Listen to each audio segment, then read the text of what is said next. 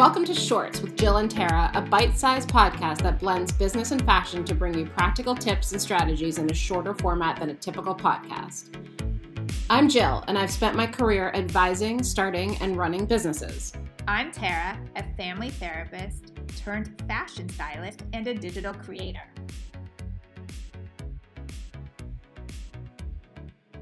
Hi, Tara. Hi, Jill. How's it going? I'm good. It's going well. How are you? Good. So, the funniest thing is, I saw today a headline that said shorts for men is all the rage right now short shorts, mm-hmm. cargo shorts. I was thrilled to hear because I actually do suggest that every man have at least a nice pair of shorts in their wardrobe so they can dress it up when they go out. So I thought that was kind of funny since our podcast is called Shorts. I think they stole it from our ending. I think our ending is just so innovative that they they stole our look, Tara. it went viral. They took it from us. Exactly. Well, it's funny because I came downstairs this morning and my husband um, was in shorts, and I was like, "It's not even fifty degrees. It, I mean, it's sunny out, but I'm like, this is a super aggressive shorts day. Like, I just, I'm not sure it's a shorts day." But he's the kind of guy that uh, who just as soon as the temperature gets anywhere near like 50 and there's sun outside it's shorts. So obviously if he doesn't have you know a day full of meetings but a little aggressive. It is but at least he's not that guy that wears shorts in the winter because you always see that child at school right who's in the shorts in the snow and i say who is that kid? Oh I yes, and I know that kid, and I've talked to that kid's parents, and the parents had to set a rule saying, you know, if it's anything below 30 degrees, you cannot wear shorts. But the kid would wear shorts at 30 degrees to school every day, just obsessively. Um, and I often have this debate with my son, who is 16, and also my husband, about wearing shorts under sweatpants. I don't know if we can talk about that for just a minute because you are a stylist, so maybe you can provide some some advice here. But they claim that you don't wear sweatpants as a guy. You don't wear sweatpants with no shorts underneath.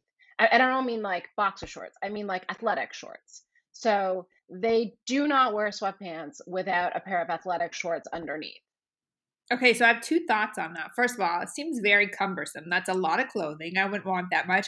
But for easy access to get to your shorts, if it's you're like transitioning into a gym, I guess that's a good idea. But otherwise, I would, I think that's just a lot going on personally. Yeah, there's no transition to any gym. It's just a thing. And I'm like, isn't that like bunching up down there? Like, it's just a lot yeah. of material. a lot going on. I would feel like there's too many layers and they're not sufficient layers because you got the shorts going up, like you said. I mean, that's funny. I've never heard of that, but okay. I know. It's completely not efficient, which is actually what we are going to talk about today is um, efficiency. Do you like my segue? Was that good? That was beautiful. I just thought, wow.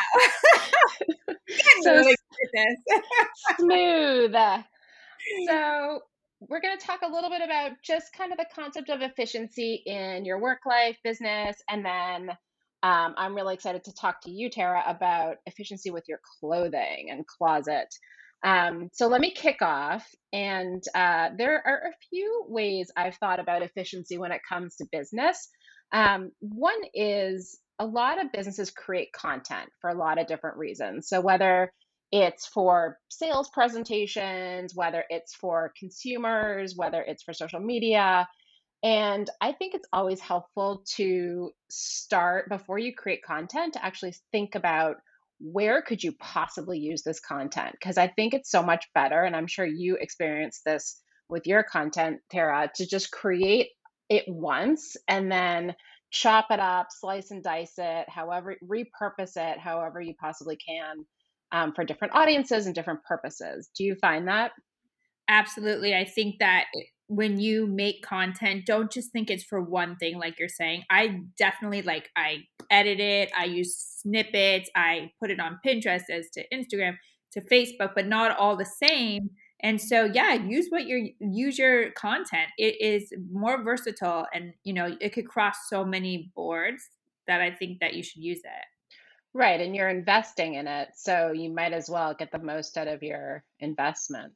Absolutely. Um, the other thing that I think about when it comes to efficiency, just in terms of like workflow in your in your company or with your within your team, is um, and this may be obvious to, to a lot of people but i grew up in my business life using excel word you know these programs that i would just have on my computer i would edit the files I, then i would send it off to someone to review they would edit it they would send it back i'd have to figure out which version i was looking at and it was just cumbersome and now there are just these awesome tools with google the google suite so whether it's google sheets google docs google slides um, or even even Microsoft Excel, Word. If you use one um, OneDrive, I can't remember, but there is a sharing program that allows you to have multiple collaborators in one file. I think that's just hugely important, and um, it's hard to to give up Excel. And I do still use it if I have like really intense calculations I have to do or models I have to do that maybe Google Sheets is not as strong at, but it is um, just so much easier to share and collaborate and so much more efficient to to use those kinds of docs. And I know Tara, I've at, at various points in time bombarded you with Google Sheets, um, having to do with the podcast or business or whatever. And it's true. And um, for somebody who is a slow learner, I have learned to adapt and also you know i do that with my videographer because a lot of times and my photographer because we are sharing content with brands and so they want to see what we're doing and so that's actually a very easy way for everybody to be involved and comment and make changes together yes definitely. Um, and then the last thing i'll say and then i definitely want to move over to clothing because it's just so much more interesting is um, you know uh, just a small efficiency tip. I think that once upon a time, email, um, Slack, you know, all of these kind of communication tools, electronic communication tools, were sort of took some of the made it more efficient to get your work done because you just shoot someone a quick email, you could send them stuff. You know, I think we're almost moving in the opposite direction. There's so much email and so much traffic on Slack, and it's just to me it's actually gone back to being more efficient just to pick up the phone and talk to somebody about something and you get it done quicker you get the answer right away you don't have to wait back and forth for the you know for the discussion to keep going like just have a discussion um, i think it's just so interesting that for me at least it seems to be moving almost backwards um, and away from some of these tech tools that we're so used to i mean my email box is just out of control i can't even weed through the emails anymore. So it's just easier for me to pick up the phone and, and call someone. I agree. And you know, it's interesting because I always have an intern or an assistant, usually that's working with me, not during COVID, but typically. And they are so fearful to pick up the phone. Yet my career as like an intern and all these things was literally to cold call.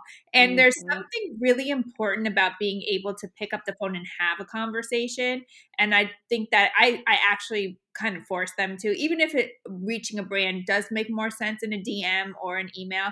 But you know, there's something about the human connection of voice and having that conversation, like you're saying. So, you know, I just think that maybe we're not used to it, like you're saying, as much as we used to be.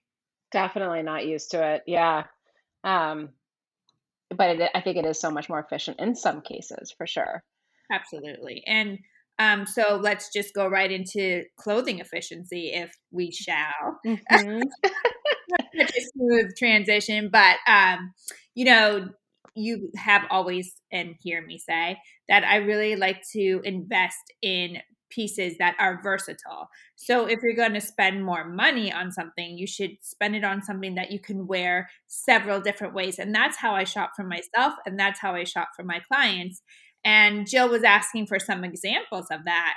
And one of the big examples, actually, I just brought a client the other day, is uh, a Veronica Beard blazer.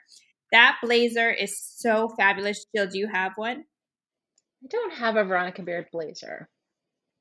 The good thing about the Veronica Beard blazers is there's the dicky that you can uh, insert that you can take in and out. She makes so many different styles, So, really, it's a blazer that you can wear, honestly, five different ways. You could wear it dressed up, dressed down, with the dicky, with a different dicky, with a blouse under it. It travels amazingly well. So, if you're going to be on a business trip and you have, let's just say, three to four meetings, you could bring that one blazer, just keep changing the insert, or just add a blouse, and there you go. It's amazing. That's such a good idea.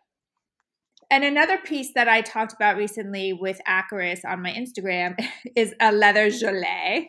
And you might be saying, what is a gilet? What is a gilet? It's a leather vest. It sounds like like an ice cream of some sort. Oh, it was like ice cream. How soft that leather was. It was gorgeous. But anyway, so if you take a piece like a leather vest or a vest in general, the beautiful thing about that is you can layer it when it gets cooler. So you can add, you know, like a long sleeve shirt under it with a scarf. You can wear it sleeveless with, you know, I mean, you could do a pair of nice shorts and you could do pants or jeans.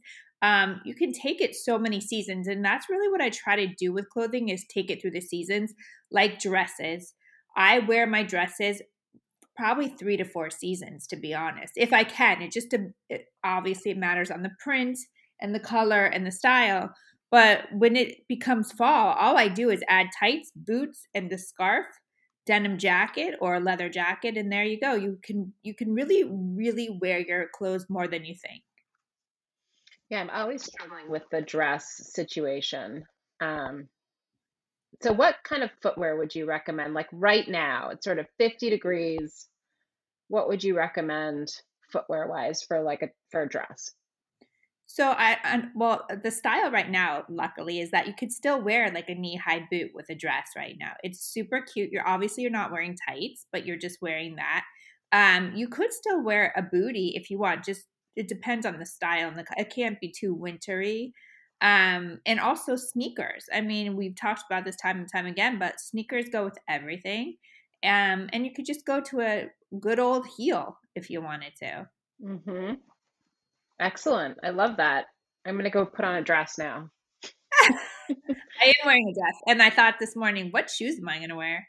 Um, but you know, that's a good question. So you're wearing a leather dress or it's or a leatherette. I don't know if it's real or not, but what do you wear shoes wise with a leather dress? Right. Well, I like to call it vegan leather. Vegan. I like to elevate my language rather than say no. This is actually a Zara dress from like a while ago, but I love the fit. It's very feminine. So yeah, so I was thinking, what shoes am I going to wear with this? Um, well, I do have a brown boot that I could wear with it that goes knee high, or I might just wear a little heel that has a strap. It just depends on how much I have to go up and down the stairs today because you know I almost fell down the stairs. so I have to plan accordingly. But I think that this is a good example of something that for this type of weather, you question what you should wear. So don't be afraid to wear boots still. It's fine. It's super cute. Everybody's doing it. Excellent. Well, thank you, Tara, for those tips on efficiency in your wardrobe. And uh, I'm going to go put together a little outfit for myself. Can't wait to see it. If you guys have any questions, uh, let us know. Bye. Bye. We hope you enjoyed today's episode. We would love to answer any of your questions on future episodes of Shorts. Bermuda shorts, jean shorts, short shorts, boy shorts, tennis shorts, cargo shorts, pleated shorts, running shorts, board shorts